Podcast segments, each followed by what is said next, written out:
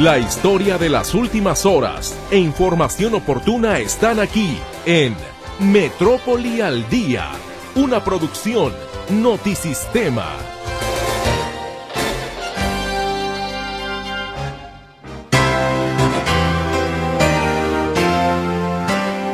Muy buenas tardes, le doy la bienvenida como siempre con muchísimo gusto y agradecimiento por el favor de su sintonía a este espacio vespertino Metrópoli al Día. Gracias por acompañarnos. Hoy es ya 14 de febrero de 2024 y aquí iniciamos con el resumen informativo. Con las tradicionales mañanitas en el centro de la ciudad, arrancan los festejos por el 482 aniversario de la Fundación de Guadalajara. Esta noche inicia el festival G de Luz. Los comerciantes establecidos prevén una derrama económica de 2.300 millones de pesos en la zona metropolitana de Guadalajara con motivo del Día del Amor y la Amistad. Inicia la Coprisjal operativo de supervisión en negocios de venta de pescado y mariscos por cuaresma. Únicamente vamos a tomar en todos los puestos que podamos tomas de muestras para mandarlas al laboratorio estatal y sean analizadas. Hay que darnos una cuenta de que si los eh, alimentos tienen algún riesgo. Saldo de dos custodios asesinados y un civil herido deja intento de robo a un camión blindado en la colonia Lomas de Polanco en Guadalajara. Los ladrones no consumaron el asalto. Reconocen que Jalisco carece de espacios para atender a pacientes psiquiátricos con tendencias violentas. Y esto era necesario desde que se eh, creó el Código Nacional de Procedimientos Penales porque nos imponen a los jueces ya la posibilidad de no tenerlos en centros eh, de reclusión. Tras balacera en la colonia El Rosario, policías de Guadalajara decomisan droga y detienen a sospechosos. Aquí estamos con usted, el equipo ya listos para llevarle la información y para recibir también su comunicación, si es que tiene usted la posibilidad y el deseo de establecer este puente. Mi compañera Berenice Flores contesta sus llamadas telefónicas en el 33 38 13 15 15 y 33 38 13 14 21. A sus órdenes también el WhatsApp y el Telegram en el 33 22 23 27 38. Mi compañero César Preciado le saluda en el control de audio y ante este micrófono su servidora Mercedes Altamirano. ¿Y qué tal el día? Pues con esta lluviecita, el frío, en fin, ¿no? Ahí nos traen un poquito como como, como decían, el, clima nos trae, como decía aquella frase, te traigo finto, te traigo finto, te traigo finto, ¿no? Más o menos así hemos estado en estos días. Y bueno, pues déjeme decirle que el termómetro en este momento nos marca 16 grados. Nublado, se encuentra el cielo en la zona metropolitana de Guadalajara y le anticipo, al menos con lo que nos da a conocer el Servicio Meteorológico Nacional, que el Frente Frío número 35, que llegará el próximo viernes, ocasionará bajas temperaturas lluvias y ambiente frío en zonas altas del centro y norte del país. Para este miércoles 14 de febrero, el pronóstico es de lluvias fuertes en Jalisco y Nayarit, así como descenso de temperaturas durante la mañana y la noche. Para los días viernes y sábado se prevé la presencia de nieve o aguanieve en la cúspide del volcán Nevado de Colima, así como en las sierras de Chihuahua, Tamaulipas, Sinaloa, Durango y Zacatecas. Bienvenido a la información. Hay más todavía que compartir con usted, pero antes permítame hacer una pausa comercial.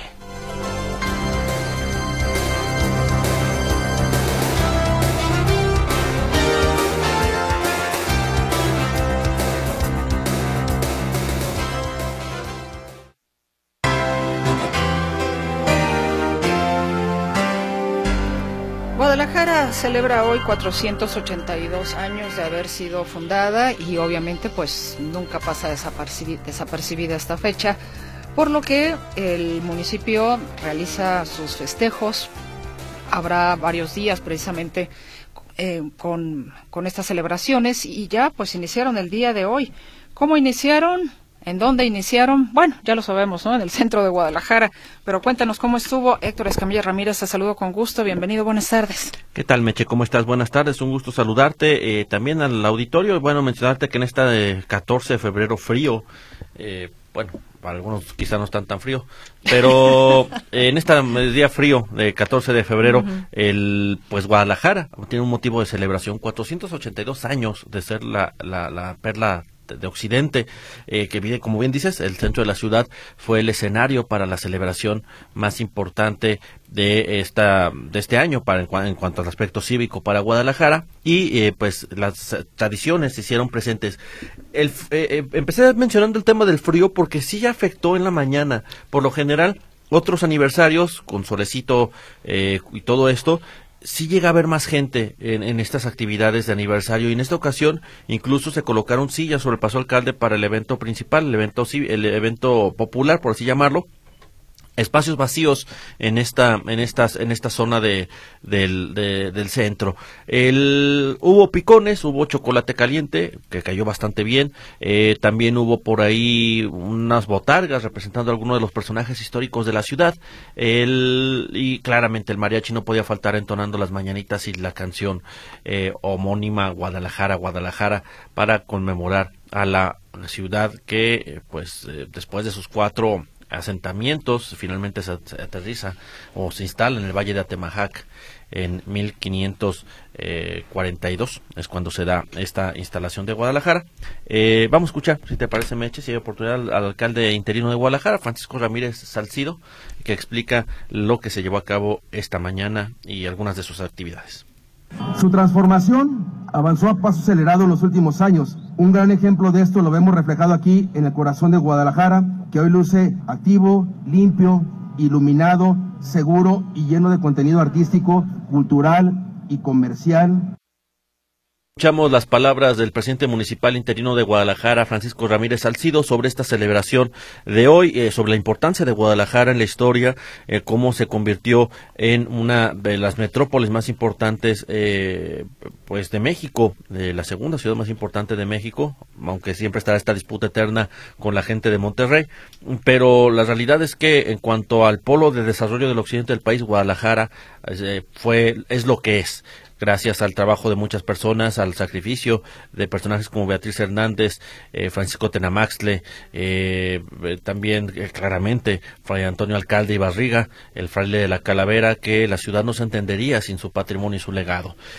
además, a la par de este evento, digamos en el centro de la ciudad, que reitero, quizá un poco desairado por el tema de el bueno, particularmente desairado por el tema del frío. Hubo también sesión solemne en el Pleno del Ayuntamiento de Guadalajara. También es una, digamos, actividad anual. Eh, hubo, eh, se celebró eh, también la mexicanidad. Guadalajara tiene una característica importante que después a veces pasamos por alto los, los propios tapatíos. Todo lo que es la mexicanidad es parte de, digamos, mm, el concepto Guadalajara. Es decir, eh, mariachi, tequila, eh, lo que es México es Guadalajara. Y a veces lo pasamos por alto y bueno, parte de, este, de esta mexicanidad fue algo que se destacó en este evento que se llevó a cabo en la, sesión del Pleno de, eh, de, Guadalajara. Se entregó el premio Ciudad de Guadalajara a María de la Paz Gómez Pruneda. Ella es una artista, ella es una pues promotora cultural que muchos años ha estado trabajando en el tema de la eh, cultura, eh, particularmente aquí en la zona metropolitana de Guadalajara y es por eso que le entregan este reconocimiento eh, Premio Ciudad de Guadalajara a esta activista social. Este, estas actividades de esta mañana serán, digamos, las primeras que se realizan posteriormente y se llevará a cabo el Festival G de Luz que inicia hoy por la noche. habrá 35 atracciones en dos kilómetros de recorrido. Ya ah, habrá que ver muy al pendiente si la lluvia que ha estado cayendo llega a afectar alguno de, o parte del desarrollo de este evento, considerando sobre todo que hay equipos electrónicos. Mm. ayer por la noche, eh, por lo general, un día antes siempre se lleva a cabo el ensayo. Sí hubo ensayo general ayer, pero con pocos, digamos, pocos elementos, poco poca actividad, por así decirlo. Es decir, la lluvia no permitió que se usara parte de la pirotecnia, no permitió que se usara eh, algo de los equipos eh, de la iluminación. Y más, eh, con decirte que el ballet folclórico no pudo ensayar con sus trajes típicos, tuvieron que vestirse normal, pues, porque estaba lloviendo.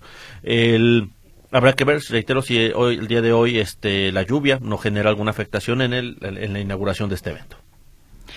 Pues ojalá que que la gente lo disfrute en todo caso y que la lluvia no lo arruine. De hecho, empezaron a cerrar algunas vialidades, ¿no? Ya lo anunciábamos desde, desde el día de ayer a las 5 de la tarde. ¿Y a qué hora empieza exactamente el espectáculo G de Luz? Hoy la inauguración formal es a las 8.45 de la noche, mm. en Plaza de la Liberación. Eh, los cierres, eh, digamos que los, son dos polígonos con cierres. El primer, eh, hacia el poniente, la calle González Ortega, eh, que es básicamente donde inicia el mercado Corona, donde se cierra la vialidad. Eh, hacia el norte es la calle Independencia, hacia el sur Avenida Juárez y hacia el oriente la calzada Independencia. Ese es, digamos, el primer polígono, porque realmente las actividades son sobre el puente que pasa sobre la calzada Independencia, que es eh, la Plaza Tapatía, y hay otro polígono hacia la zona de Dionisio Rodríguez, alrededor del, donde está la explanada básicamente de República, hacia Dionisio, hacia, hacia abajo, hacia eh, si mal no recuerdo es Cabañas, hacia, hacia la parte posterior del hospicio Cabañas, toda esa zona también con cierres viales, más que nada porque también habrá eventos en la explanada de este edificio del Instituto Cultural Cabañas.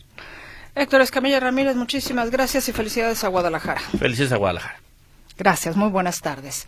La Cámara de Comercio de Guadalajara estima una derrama económica de 2.300 millones de pesos en la zona metropolitana de Guadalajara con motivo del Día del Amor y la Amistad, que también este día pues se conmemora eh, este sentimiento, ¿no? Destaca que el 40% de aquellos que celebrarán San Valentín gastarán menos de 500 pesos durante esa fecha, mientras que el 36% gastará de 500 a 1000 pesos. Detalla la Canaco que de acuerdo con un sondeo de la firma Hello Safe sobre sus preferencias de consumo en el 14 de febrero, el 48% del gasto se destina en el consumo de alimentos y o bebidas y el 28% en flores, el resto en joyería, viajes y otros.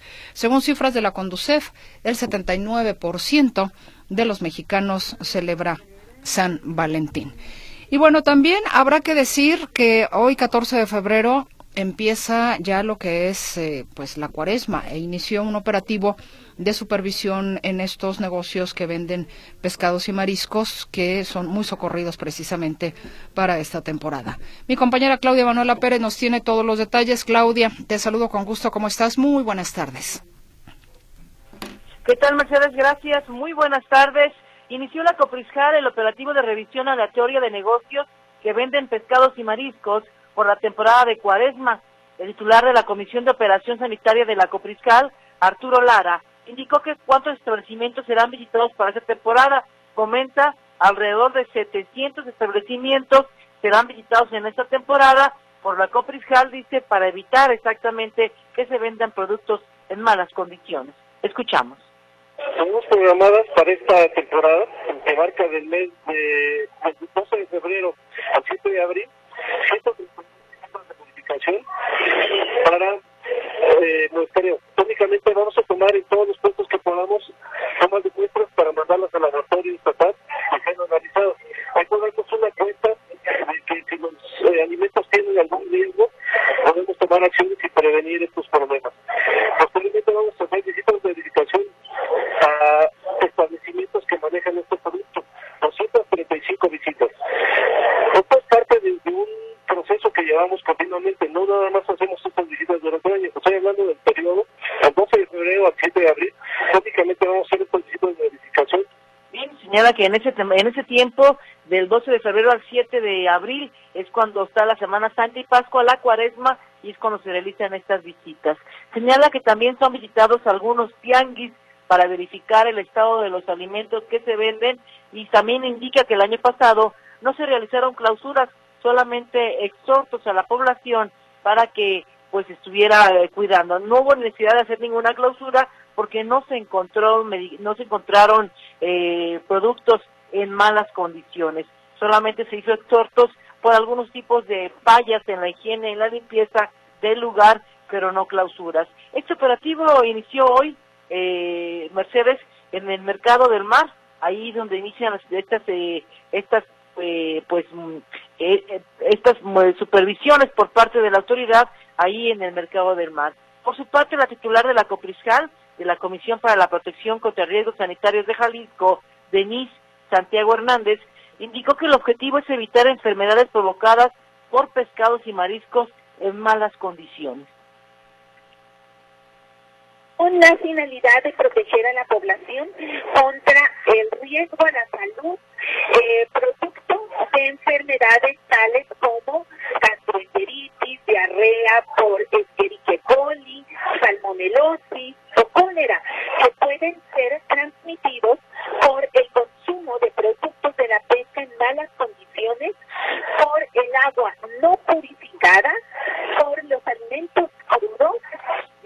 Que se van a visitar 132 negocios para muestreo, 153 purificadoras de agua y más de 300 restaurantes y fondas como parte del operativo de supervisión por parte de la Copriscal en esta Semana Santa y Pascua, en esta cuaresma, eh, pues para verificar el buen funcionamiento o el- la buena expedición de alimentos, sobre todo pescados y mariscos. Reiterar, hoy inició este operativo en el mercado del mar por parte de la Copriscal. Siempre en cada rueda de prensa está, un, está personal de la Profeco. Hoy, esta ocasión, este año, no hubo representantes de la, de la Profeco para señalar también este operativo que también lanza la Profeco a la par con la Copriscal en forma coordinada, también para supervisar en cuanto a los precios que sean respetados en estos establecimientos y que no se aprovechen de este de esta temporada de Cuaresma, Mercedes.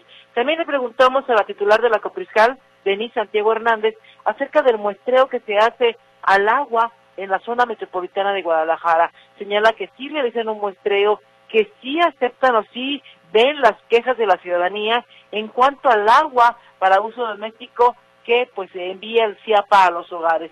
Señala que se realiza un muestreo, aunque comenta no tener los resultados a la vista, pero prometió darlos a conocer próximamente.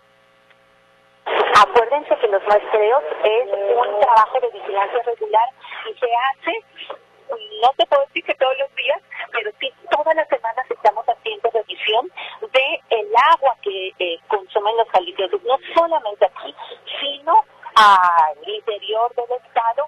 Y quiero comentarte, Rocío, que nosotros tenemos mesas de trabajo eh, con las personas del CIAPA, con el secretario de gestión del agua, para que los problemas que se están presentando los podamos ir solucionando Entonces sí hay un monitoreo por parte de la Copriscal, pero no señaló los resultados, no lo recordó acerca de qué pasa ni en qué zonas se daría más este muestreo y habría más quejas respecto a la calidad del agua. En otro tema indicó que del 26 de febrero al 6 de marzo, la Copriscal realizará el monitoreo de playas para su uso recreativo durante la Semana Santa.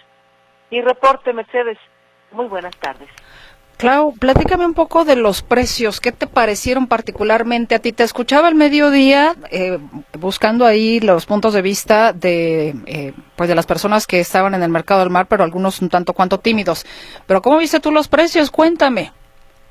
Pues mira, pues yo los vi normales, no tengo el antecedente del precio anterior, que sería bueno, una persona que conozca exactamente el precio anterior de lo que estaba, te ve decir, por ejemplo, el pescado grande estaba en 195 pesos el kilo, el atún filete 270 pesos el kilo, el, el guachinango estaba en 170 pesos el kilo, más o menos son los precios que recuerdo en estos momentos, el, de lo que estaba ahí. eh, de algunas personas efectivamente las entrevisté y les pregunté qué opinaban acerca de los precios y pues me decían que, que no les parecían tan excesivos los precios que se manejaban ahí en el mercado del mar. También hay que decir que el mercado del mar pues es una de las zonas donde vende eh, pues los productos eh, más, eh, supone que ah, de mayoreo y supone que más barato que en otras partes como los tianguis.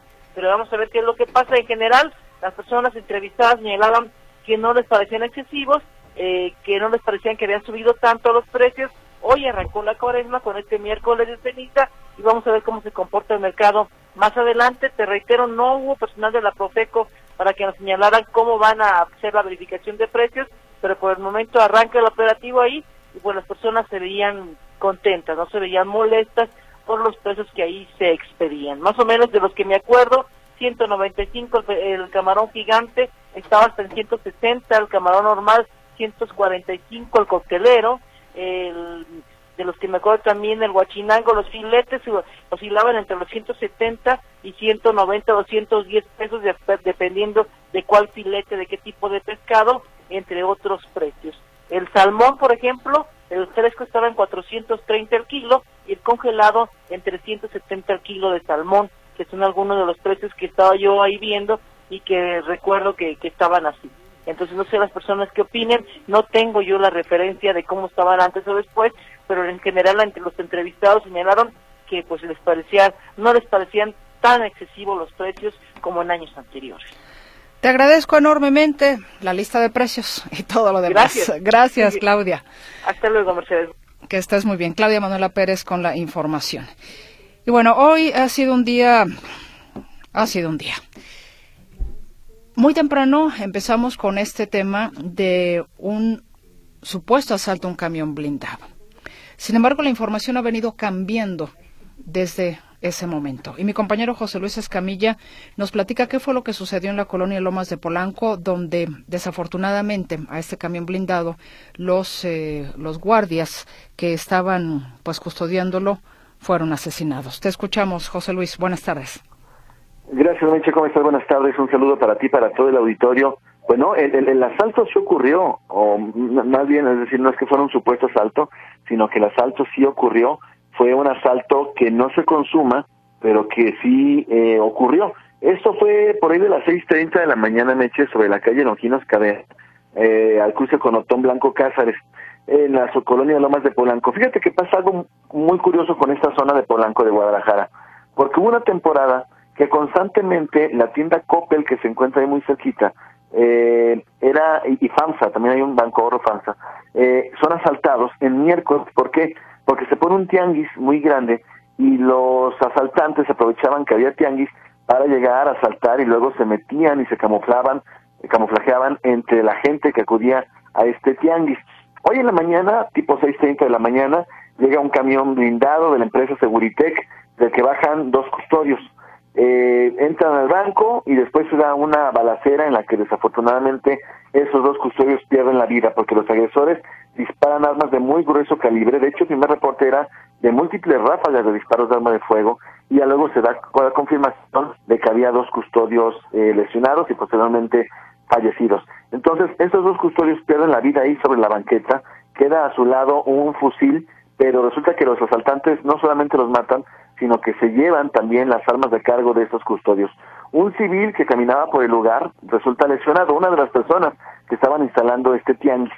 Inicialmente, el reporte que da la Fiscalía, la información oficial que mandó la Fiscalía, era que habían sido robados 7.8 millones de pesos, Meche. Esta es la información que dio la Fiscalía en su boletín poquito antes de las 9 de la mañana, que el monto de lo robado era de 7.8 millones de pesos.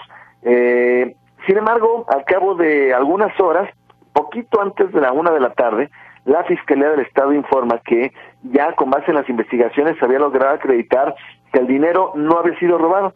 El dinero fue encontrado en una bolsa dentro de la institución bancaria, dentro de la sucursal bancaria, fue localizado el dinero que traían estos custodios. Es decir, no se lo robaron los delincuentes. No sé si eh, los delincuentes al darse cuenta de que está esta agresión, o mejor dicho, los delincuentes al darse cuenta de que ya salía la gente del banco, pensaron que ellos traían el dinero, pero realmente ya lo habían dejado dentro de la sucursal bancaria. Esto no le importó a los asaltantes que disparan en contra de los custodios y les quitan la vida. De hecho, ahí a un par de cuadras fue localizado entre las ramas de un árbol un rifle de alto poder que tenía un cargador de disco con capacidad para 150 cartuchos. Imagínate el poder que tenía esta arma de fuego Meche. Eh, y finalmente, bueno, no se consuma el asalto. Ahora bien, lo que está investigando la Fiscalía, según me platicaban algunas fuentes de la dependencia, es que están revisando los protocolos de esta empresa de Seguritech, los protocolos que se siguieron para esta entrega de dinero. Por ejemplo, no se explican por qué nadie, ni los custodios ni la empresa, avisó al C5 o, al, o a la policía de Guadalajara iban a hacer esa maniobra, como habitualmente ocurre. Luego, por ejemplo, llama la atención que ese camión blindado fue estacionado a 40 metros más o menos de la sucursal bancaria del, del BBVA al que entraron los custodios. Tú has visto, Meche, que los custodios de repente van, se suben hasta la banqueta si es necesario, se suben a las rampas, hacen lo que sea para no tener que quedar lejos de donde van a a bajar el dinero. Aquí en este caso se estacionaron a 40 metros de distancia, Meche, y caminaron con una bolsa de dinero por un tianguis que se estaba instalando. Es decir, la Fiscalía del Estado está investigando si lo que hizo este grupo de custodios fue lo correcto o no, si seguían la orden de alguien o no, pero lo que es un hecho es que le cuesta la vida este trabajo a los dos custodios que intentaron repeler la agresión por parte de estos sujetos eh, fuertemente armados. Mi reporte, Meche. Buenas noches. Pues eh, digo, cambia ciertamente, fue un intento de asalto, lo que nos confirma en ese entonces que no se llevaron el dinero. Así es, fue un asalto fallido, porque finalmente no se consuma, no se llevan el dinero, pero la agresión ahí está, eh, y finalmente le quitan la vida a estos dos custodios.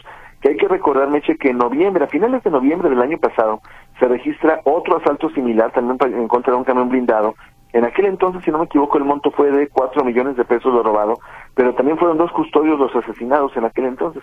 Así que habrán de seguramente las investigaciones buscar esclarecer si se trata del mismo grupo o si son personas diferentes, las que atacaron hoy a las que atacaron en noviembre pasado.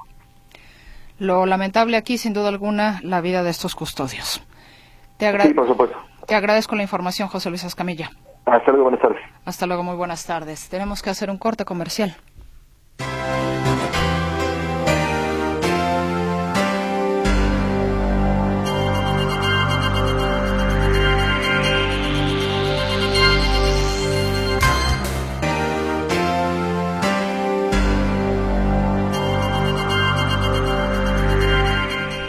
Los teléfonos en cabina ya los conoce usted, 33 38 13 15 15 y 33 38 13 14 21. WhatsApp y Telegram también están a sus órdenes en el 33 22 23 27 38. El día de ayer le dábamos a conocer a usted que el investigador de la Universidad de Guadalajara, Hermes Ulises Ramírez, señalaba que la zona metropolitana de Guadalajara está lejos de tener una solución al desabasto de agua, ya que faltan obras complementarias. Señalaba también que actualmente 109 de los 125 municipios de Jalisco presenta sequía en algún grado y se podría agravar debido al fenómeno climático del niño que afectará a Jalisco durante febrero, marzo y abril. Pero ciertamente Jalisco no es la única entidad que tiene problemas con el agua. Ya hemos hablado de los estados del norte, estamos hablando de Sonora, de Chihuahua, que tienen problemas importantes, pero también la Ciudad de México últimamente se ha destacado mucho por el, por, justamente por la carencia de agua. El día de hoy el presidente de la República señaló que se está trabajando en resolver la falta de agua en la capital del país y asimismo también dentro de este paquete de reformas que presentó el presidente López Obrador, de acuerdo a lo que señaló la secretaria de Medio Ambiente, María Luisa Albores, hay una de esas reformas que eh, figura en este paquete para el aprovechamiento del agua. Mi compañero Arturo García Caudillo nos tiene los detalles. Arturo, te saludo con gusto. Muy buenas tardes. ¿Qué tal, Mercedes? ¿Cómo están, amigos? Me da gusto saludarles.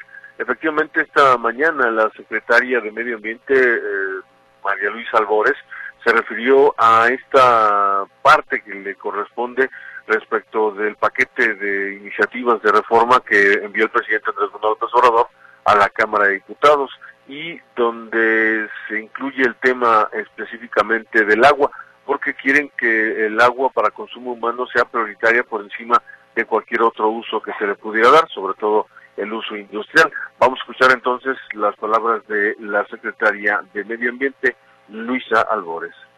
La reforma al párrafo sexto del cuarto constitucional, con el propósito de garantizar el derecho al agua, establece la preferencia del consumo personal y doméstico del agua sobre cualquier otro uso, había hablamos, México tiene 73 sectores económicos y la principal eh, uso de agua siempre debe ser para el uso de las personas. De igual forma, la iniciativa propone reforma al párrafo sexto del artículo 27 para prohibir el otorgamiento de concesiones de agua en aquellas zonas con escasez de agua o sequía. Eh, la reforma al párrafo sexto del cuarto constitucional con el propósito de garantizar el derecho al agua establece la preferencia del consumo personal y doméstico del agua sobre cualquier otro uso. Es justamente Luisa María o, María Luisa Alcalde eh, Albores, la secretaria del Medio Ambiente, quien pues justamente se refirió a este tema. Ella eh, pues da o dio a conocer los detalles de esta reforma que aún no comienza su discusión, pero que ya está en la Cámara de Diputados. De hecho, eh, explica que em, junto con esta reforma se incluyen otras eh, para protección al medio ambiente y que tienen que ver, por ejemplo, con la prohibición del fracking para obtener petróleo o la minería eh, a cielo abierto. Son dos más de los puntos, de los temas que se manejan en esta reforma en lo que tiene que ver con medio ambiente. Por su parte, el presidente Andrés Manuel López Obrador, eh, cuando se le preguntó acerca de la situación del agua en la capital de la República, hay que recordar que él fue justamente el jefe de gobierno de esta capital hace ya algunos ayeres y eh, él dice que desde entonces ya estaba proponiendo, por ejemplo, que no se construyera el aeropuerto en Texcoco porque eh, le parecía mejor opción el Santa Lucía, una zona, una región que eh, dice hay agua suficiente, que incluso de ahí se tomó la idea de cavar, excavar pozos y que esos pozos dotaran de agua también no solamente a la Ciudad de México, sino también al Estado de México y al Estado de Hidalgo. Pero vamos a escuchar justamente la respuesta del presidente López Obrador. Bueno, se está trabajando, se están haciendo varias cosas. Eh, primero, eh, se están reparando equipos de pozos que requieren atención para extraer agua.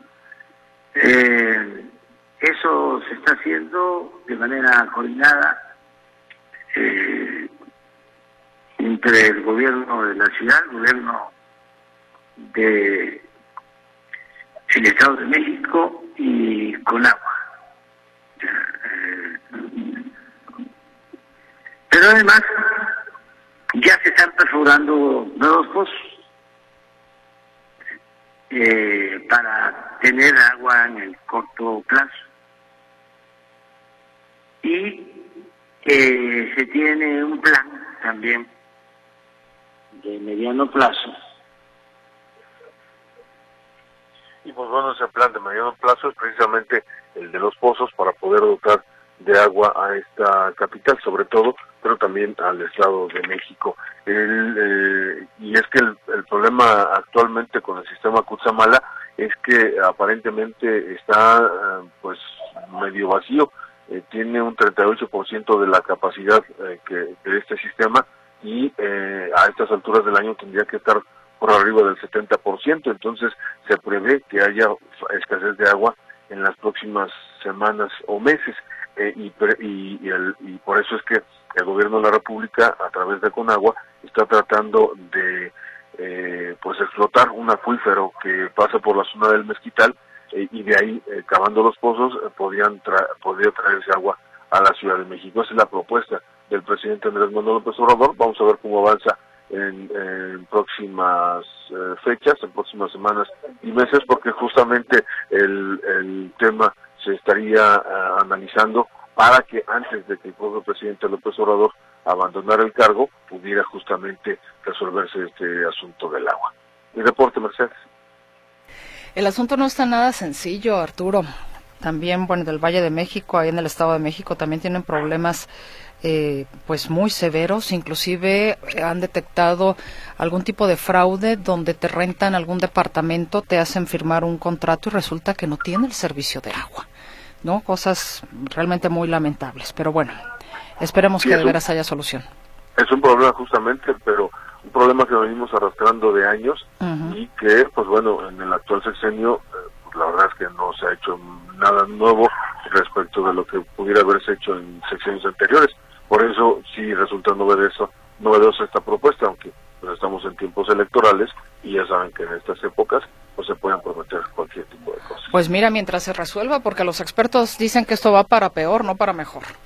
Exactamente, ese, e, ese es el punto, que las cosas no parecen mejorar. no hay ni a mediano ni a largo plazo eh, pues la posibilidad de que pudiéramos pensar que esto se va a resolver en definitiva. Es un, pero además es un asunto que no solamente compete a la capital o al país, es un problema mundial.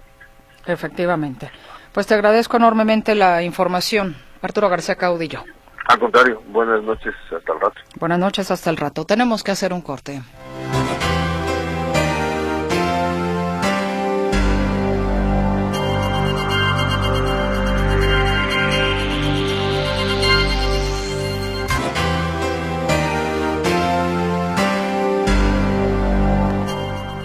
Ya inició la socialización de las nuevas rutas de Avenida López eh, Mateos. Mi compañera Claudia Manuela Pérez, quien ha estado muy atenta a este tema, le da continuidad y nos explicas. Claudia, te escuchamos.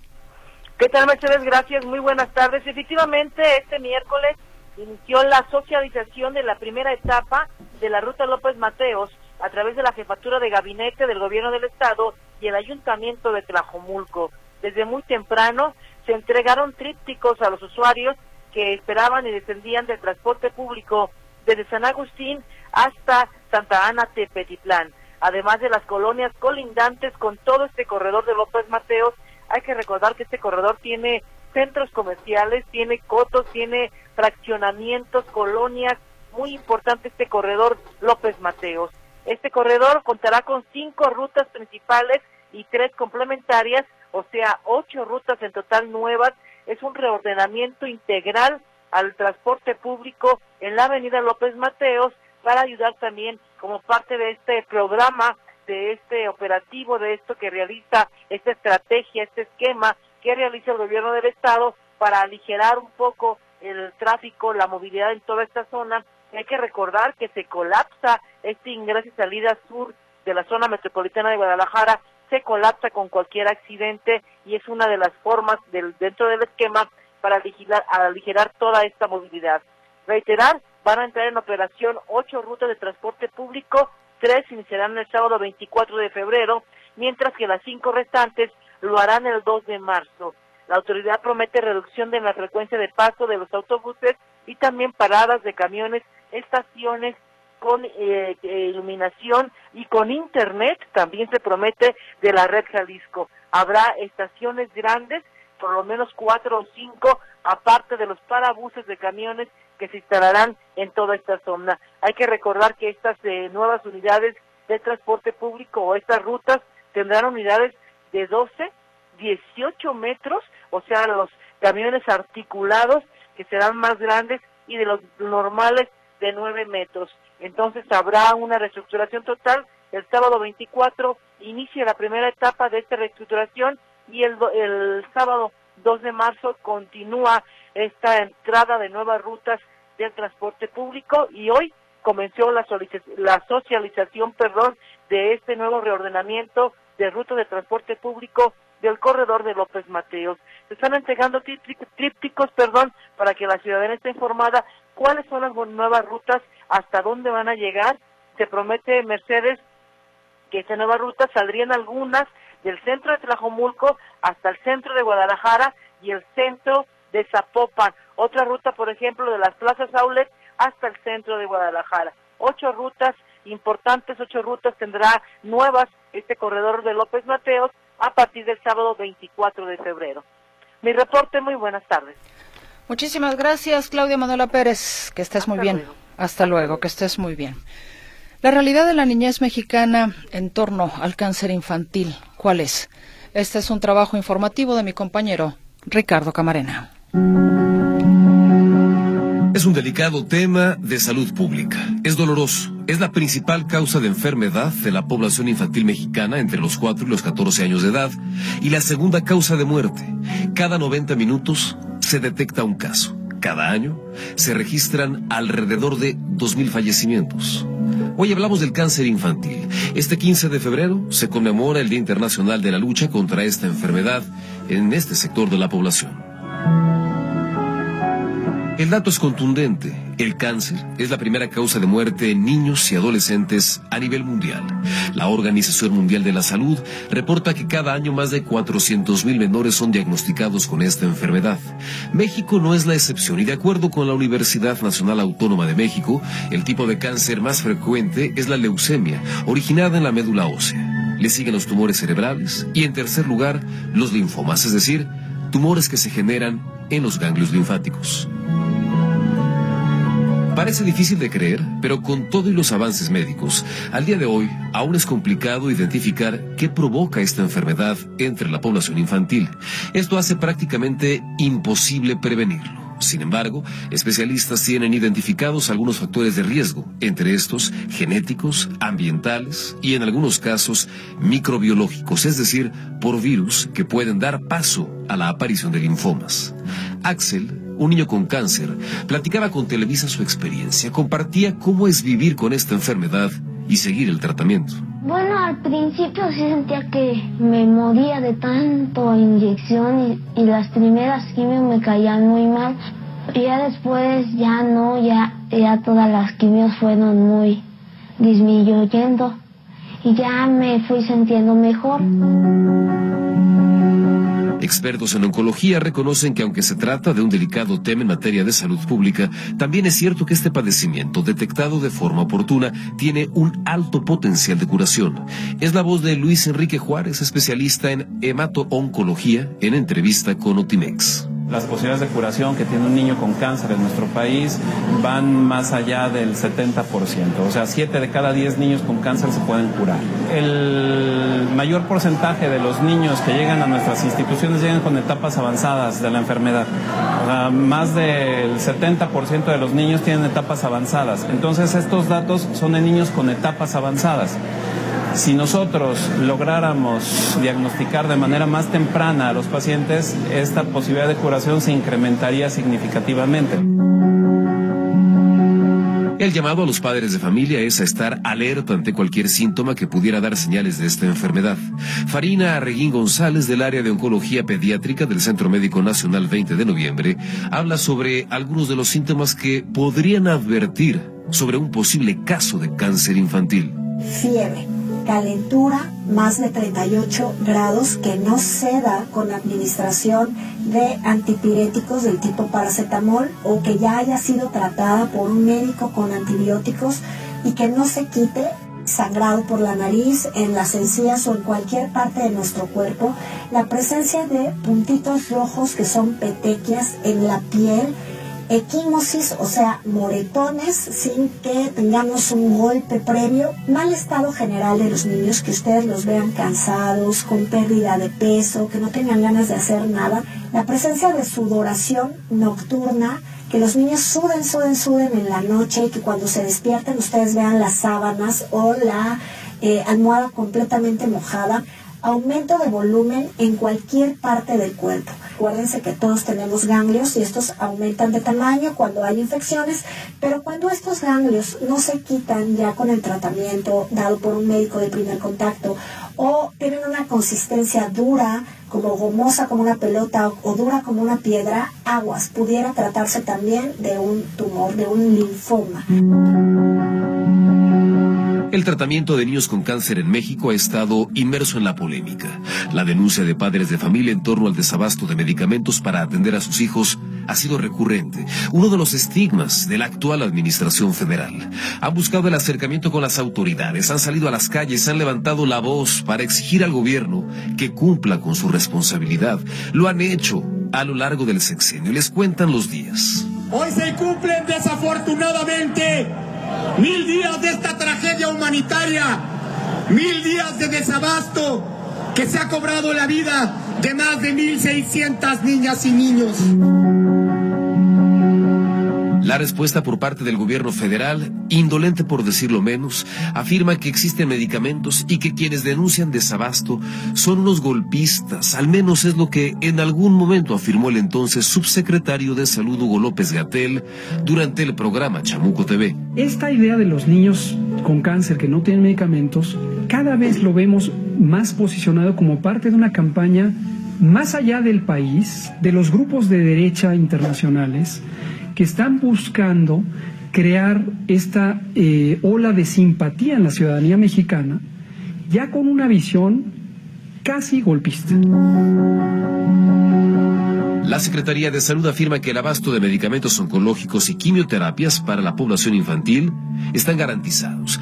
Pero más allá de ese compromiso, distintas organizaciones en distintas partes del país, como el caso de Nariz Roja, han sumado esfuerzos para conseguir los medicamentos necesarios y brindar la atención que requieren los menores. Se han puesto a hacer el trabajo del gobierno federal porque la salud de las niñas, niños y adolescentes no está para esperar que se solventen deficiencias administrativas y mucho menos diferencias políticas. Notisistema, Ricardo Camarena.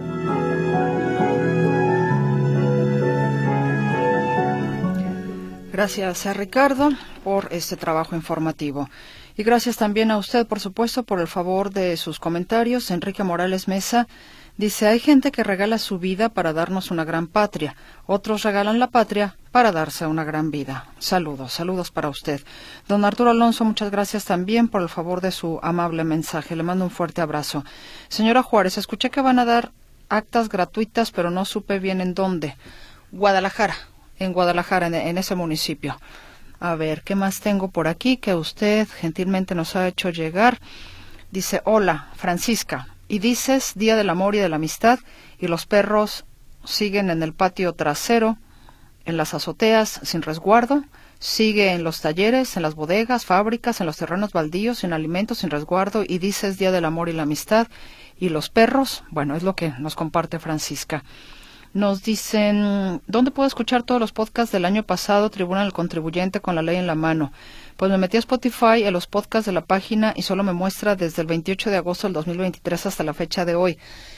Ay, fíjese que creo que ya no van a estar disponibles porque tienen como un determinado tiempo de vigencia que pueden estar, digamos, en línea para que usted los escuche.